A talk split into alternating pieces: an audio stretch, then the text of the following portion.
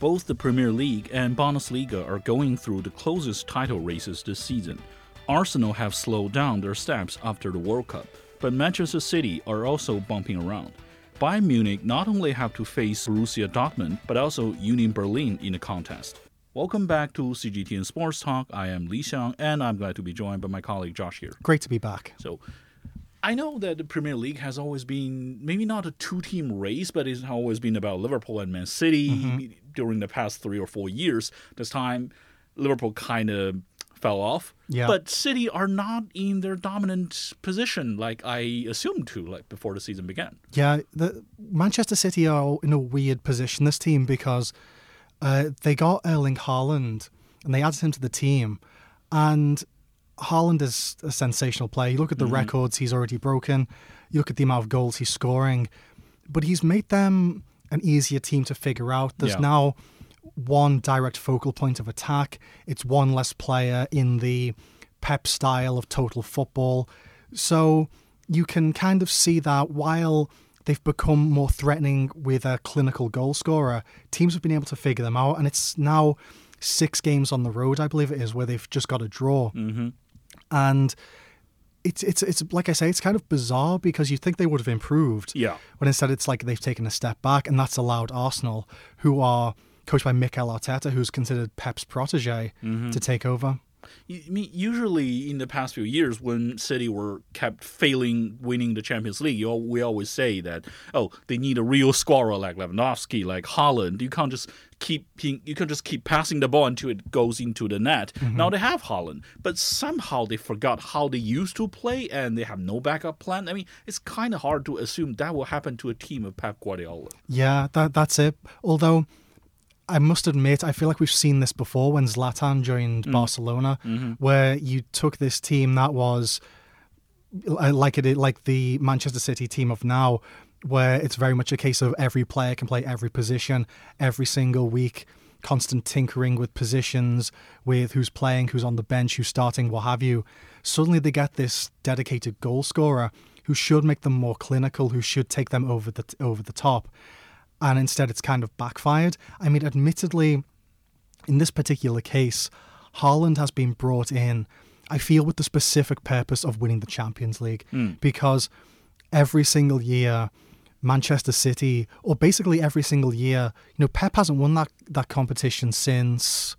Last time he did it in Barcelona years, was like two thousand, ten years yeah, ago. It's, it's, that's the yeah. thing. I, I mean, that's the reason why I paused. I'm trying to think of how long it's been. Mm-hmm. And it's if ten, if not fifteen years. So I can see that what's happened is the owners of Manchester City have seen him getting close but not close enough.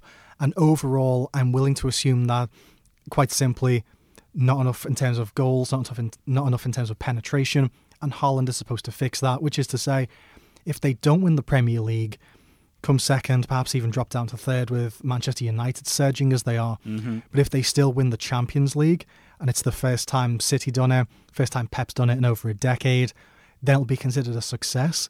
But at the moment, it's this weird paradox of they've brought in a world-class player, probably going to be a Ronaldo-level sensation going forward, and yet it's made them a weaker side. True. I mean, I, I totally understand why City have been so patient with Pep, because he made his team so dominant in the Premier League, which is basically the top league in the world, mm-hmm. and he kept helped them winning. The thing is, I also heard fans of City, and also there are people who don't like them, say the only one who could actually beat City is also Pep Guardiola. Yeah. He always has this kind of weird combinations and concepts, like maybe say a lineup is working well, it has been winning ten games, and suddenly he decides to change it. Yeah. And he knows someone works, and suddenly he decides to bench them. What is he thinking? Like, what, I don't understand him as a manager. Well, there was an interview with Philipp Lahm. It was done in German, so what I know of it, it's just like translated, mm-hmm. and you get segments, quotes here and there. But I remember he said that he that Pep basically ruined the confidence of that Bayern squad, mm. because every week it was something new, something different. Maybe you'll start, maybe you won't, and no one felt they could settle in directly into the rhythm. And when someone like Philipp Lahm, world-class player, who very clearly can play, be it in in defence, in yeah. midfield, all over, is saying that, and you have Manuel Neuer talking about how they were trying to develop him into a more mm-hmm. attacking role, and that detracted from his goalkeeping skills and things like that.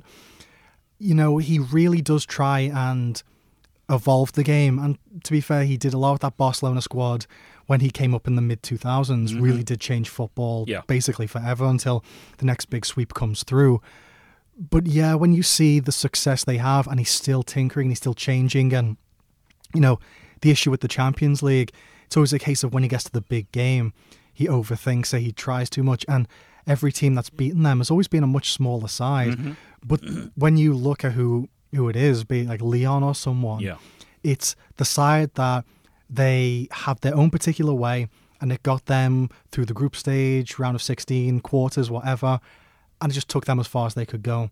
Whereas with Pep, it's changing this, changing that, and that just leads to these small fractures building. And then when someone more consistent comes along, as we've seen time and again, it knocks them out of the tournament. Yeah, I mean, what you just spoke about, Pep, I think it reminds me of Phil Jackson, who had three dynasties in the Chicago Bulls, in the mm-hmm. N B A, and the Lakers. His problem is that he always tried to manipulate the team like Pep does. Yeah. Like, you never know what's going to happen. He keeps you hung over something.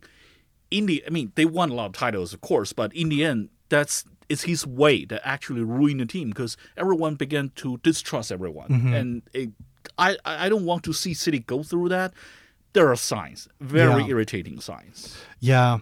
That, that that's the thing with this squad, is you think it should be mm. world class, just dominating yeah. everything, but yeah, you, you are seeing these fractures and things. You know, for example, you look at the players that have left: Zinchenko, uh, Raheem Sterling, Cancelo, and every single one of them has basically spoken about the Pep system. Mm-hmm. You can't talk back to him; you no. do as you're told, and you see these guys, and like you say, they'll be playing five, ten games in a row, doing really well, yeah. suddenly bench, no explanation, you don't fit into the new system, why is there a new system, don't talk back, you bench another game. So what he does clearly works, but I feel like, wouldn't go as far as saying it's running out, but if he can't get the Champions League, at least now they've got Haaland there specifically to do that, mm-hmm. and you see, you know, Arsenal pipping them to the yeah. post in a lot of places, Manchester United catching up with them. I almost wonder if if you would have this Manchester City side, let's say you took it back two or three seasons when Liverpool was still full strength, mm-hmm. when Chelsea was still competitive, I almost wonder if they wouldn't even be top four. True. I mean, I think patience will finally run out. He can't do what they want the most from him, and that's the Champions League mm-hmm. title. Yeah. For Arsenal, they're now still three points ahead and playing one fewer game. Mm-hmm. They're actually kind of the opposite of Pep Guardiola. They're not talented as as a team, but they have confidence. They yeah. have energy, have passion for the game. It's fair to say that after the World Cup, you know, you took too long a vacation and things will kind of go rusty. Do you think they can pick it up after a week or two? I think so, because besides for the Arsenal team that was the Invincibles that went all the way, mm-hmm. I feel like every team gets a wobble or so. Yeah. And the squad they have is, you know, pretty fantastic, with players like Eddie Nketiah mm-hmm. um, and Odegaard. So they have a lot of talent, they have a lot of skill. But for me, a thing that I think really stood out was the game against Aston Villa, yeah. where even in the di- like they won in the dying moments, basically. But you could see throughout they they just never gave up. They kept pushing, and I almost feel like in being the underdogs rather than the outright favourites, that's given them the drive and the particular verve of play, which I think can take them over the top, because mm-hmm. with Manchester City, I think that's clear throughout Pep's reign, actually, now I think about it, is there's been plenty of games where they come into it acting as if they are the favourites, they're guaranteed to win, and when they get pressured and go down early, they don't recover because they're not designed for this. Whereas with Arsenal, who have had to prove themselves, not just in terms of the, the league right now, but since Arsene Wenger left, with Unai Emery being there, mm-hmm. different managers stepping in, now Mikel Arteta, trying to reclaim that legacy, they have to prove themselves every step of the way. And I think it's that that will probably take them to the league title this year. True. I mean, with all my respect for Wenger and his successors, I think now Arsenal actually have something that hasn't been seen in that team for over ten years. Mm. Like you said, resilience and never giving up, the spirit, that's all going to be maybe the game changer. It's already the game changers this season. Maybe it will take them to something more glorious. I I mean, I would never imagine I would say Manchester United will be one of the title racers this yeah. season, but since they have been on the rise for mm-hmm. so long, do you think they're now a serious contender? I, I, I think it's one of those things where I wouldn't go as far as saying a serious contender for the top, but I do. I would not be surprised if they end up finishing second mm. because I feel like they're a little bit off the pace with Arsenal, but they are three points behind, two yeah. points behind Manchester City. And the way City have been wobbling, whereas the way United are in ascendancy, they just won the Carabao Cup, which is a very small trophy, but it's a trophy nonetheless. Mm-hmm. You know, you look at the way Marcus Rashford is playing. Right now, he's the best player in the league. Yeah. And I that I think the proof of that is even in games where he's not scoring, it's because he's in double coverage. It's because they know that if they give him an, a yard of space, a second of time, he'll score a goal. So when you've got players in form like that, I feel like anything can be achieved. And like I say, I would not be shocked if they reach second place. And also, now that Ten Hag is fully established himself, mm-hmm. Glazer's yeah. apparently on the way out, I would not be surprised if next year is the first year they really challenge for the championship. That's pretty fast for a rebuild for United, because they've been doing so for, well, since Alex well, Ferguson left. Well, the, the reason why I think he's been able to do it is that he hasn't really had to rebuild, because with the exception of Anthony Casemiro, and I've, as far as I can tell, that's basically it. It's the same squad that was under Oli, under Ralf Rangnick, mm-hmm. but he's getting the best out of them. It's like with when Thomas Tuchel stepped in at Chelsea, Frank Lampard had that squad barely doing anything. Less than less than a year later, Thomas Tuchel took them to winning the Champions mm-hmm. League. So I, I feel like in terms of rebuild, all the parts were there. He simply finished it off, and now, with a summer transfer window, with money to spend, I wouldn't be surprised if we get the final building blocks to a championship league winning side. That's true. I guess it really takes the correct manager to for things to really click mm-hmm. in the end, and that's what happened in United. In Bundesliga, usually Bayern, as the club that has won the most Bundesliga titles, yeah. they only face one competitor, and sometimes mm-hmm. none at all. Yeah. And this time, there's Dortmund, there's Berlin. Are Bayern Munich slowing down, or these two clubs really get better?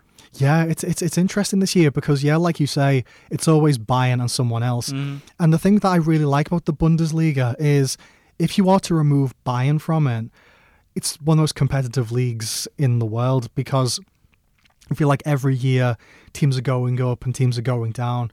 Dortmund are generally always there or thereabouts, but you think of like Um, Werder Bremen, uh, Leverkusen, mm-hmm. sometimes they're in second place, sometimes yeah. they're getting relegated, sometimes True. in the Champions League final, sometimes they're not in Europe at all. But like this year, for example, you mentioned Union Berlin, they're currently in third place. They didn't play second division football until the twenty-first century. They didn't play in the Bundesliga, the, the top Bundesliga, True. until two or three seasons mm-hmm. ago, and now they're competing for a title. And they've earned it every step of the way. They're such an energetic, high-paced attacking team that you really do look at them and think, you know, this side can do things. They're currently in the uh, UEFA Conference League. Uh, they're going against uh, Union Saint-Gilloise, mm. much smaller team. You can really see them, if not winning the Bundesliga, just winning something and just growing and growing and growing.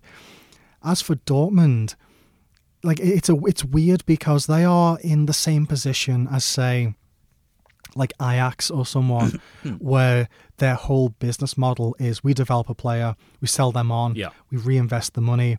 However, it seems like no matter who they lose, they don't seem to diminish in quality. Like, True. you know, just mentioned Haaland. He is one of the best players in the world. When he was playing for Dortmund, he was still one of the best players in the world. You would assume with his absence, a lot would have changed. And instead they're in second place. Mm-hmm. It took a, a while for Edin Terzic to step in as a as a real manager, because I believe it was Marco Rosa. Yeah. And then he left and Terzic is back, and suddenly in his second stint, he's figured things out. Uh, they still have Jude Bellingham. It, uh, there's a lot of great players in that squad. Sebastian Aller's back after his cancer diagnosis. And it's one of those things where the the thing with Dortmund is when they have won, it was like when last time I think it was when Jurgen Klopp was there about a decade ago. They capitalised on Bayern's mistakes. Mm-hmm. And I feel like they, or Union, or even Freiburg or Leipzig, who are yeah. in fourth and fifth place, that I think they could do it as well, because it isn't just a case of Bayern are slowing down. There was the press conference with Julian Nagelsmann after a game a few weeks ago where he basically threw a tantrum and was like, complaining about the referees, they're not on his side. And when you see that kind of like mental frailty, mm-hmm. that conveys there's a lot of problems going on. True. And I almost think it's similar to what I was saying about Manchester City, where they're so used to being the top dogs, when they have to like sc- scrap against the smaller teams, they're not used to it, they don't like it, they're complaining about it. So I feel like if the other teams can keep the pace, they can do something. Specifically because I say teams and not team, because it's always, okay, this season it's Bayern and Dortmund, it's Bayern and Leverkusen. This time it's Bayern and Dortmund and Berlin. And probably another two teams. Yeah, so if all these teams can keep up the pressure, I think it can do enough to knock them off the top spot. Yeah, you know, when they say that it's not healthy for the league to have only one dominant club and it sh- there should be more. Mm. I agree, they're right, partly. But Bundesliga today, it's more like, because Bayern has been their icon for so long. Yeah. If Bayern play like it's wobble like this, does it mean that the Bundesliga as a whole actually are growing worse? I, I almost think it's a sign that the Bundesliga is growing better. Oh. Because if you have one team that's so dominant and crushing everyone else, it makes it seem like you have one competitive team and then seventeen, nineteen others that are just there to basically play friendlies and keep the team warm until they play in the Champions League, something like that. Whereas, you know, if you have teams that are generally, com- generally competing with them, it isn't just a case of, you know, Bayern fumbling and making mistakes. These teams coming up, your, your Dortmunds, your Union Berlins, for example, they are very good sides. Like mm-hmm. I say, in the uh, Conference League, in the Champions League, they're winning games, they're getting out of group stages, they're going quite far. If they can keep doing that, I think it makes the Bundesliga look like a stronger league. And at the end of the day, I think that's a benefit, especially when you consider the way football financing is going. It's all heading towards the Premier League. Yeah. No one wants to invest in a team that loses all the time, team that isn't going to win anything. That's what sucked the life out of Serie A, La Liga. Mm-hmm. So, you know, you don't want to say Bayern have to lose, but if they can at least look threatened, I think it benefits the league as a whole. That's true. Um, in the end, what are your predictions for the Premier League and Bundesliga? I think Arsenal will win the Premier League, not by much, mm-hmm. but let's say three points by, by mm-hmm. a game, very close.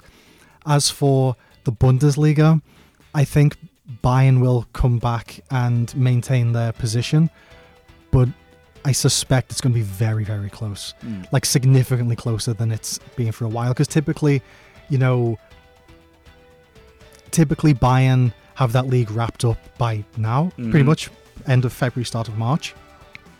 I think it's going to be a nail biter. And that alone will be a very moral victory for Union Berlin, who weren't even there, for Borussia Dortmund, who are very small. And I think that will help the Bundesliga grow in the future. Yeah. So maybe for the first time in a long time, we will see Bayern or someone else fight for the title until the last round of the competition. Yeah, exactly. Because, you know, now we're talking about it, I can't even remember the last time Bayern had a head-to-head finale. Yeah. The only times I can think of it being like that are when Leverkusen or when Dortmund or when Werder Bremen won, because they kept them challenging right to the end. Mm-hmm. When Bayern win it, it feels like every year they're wrapping up a little bit earlier and a little bit, but a little closer to their winter break. So if they can keep pushing it, the smaller teams keep pushing it, I think that's a very good sign. It is, definitely. And I think so much for today. Thank you for listening. Hopefully we'll be hearing from you guys very soon next week. See ya. Speak to you then. Bye-bye.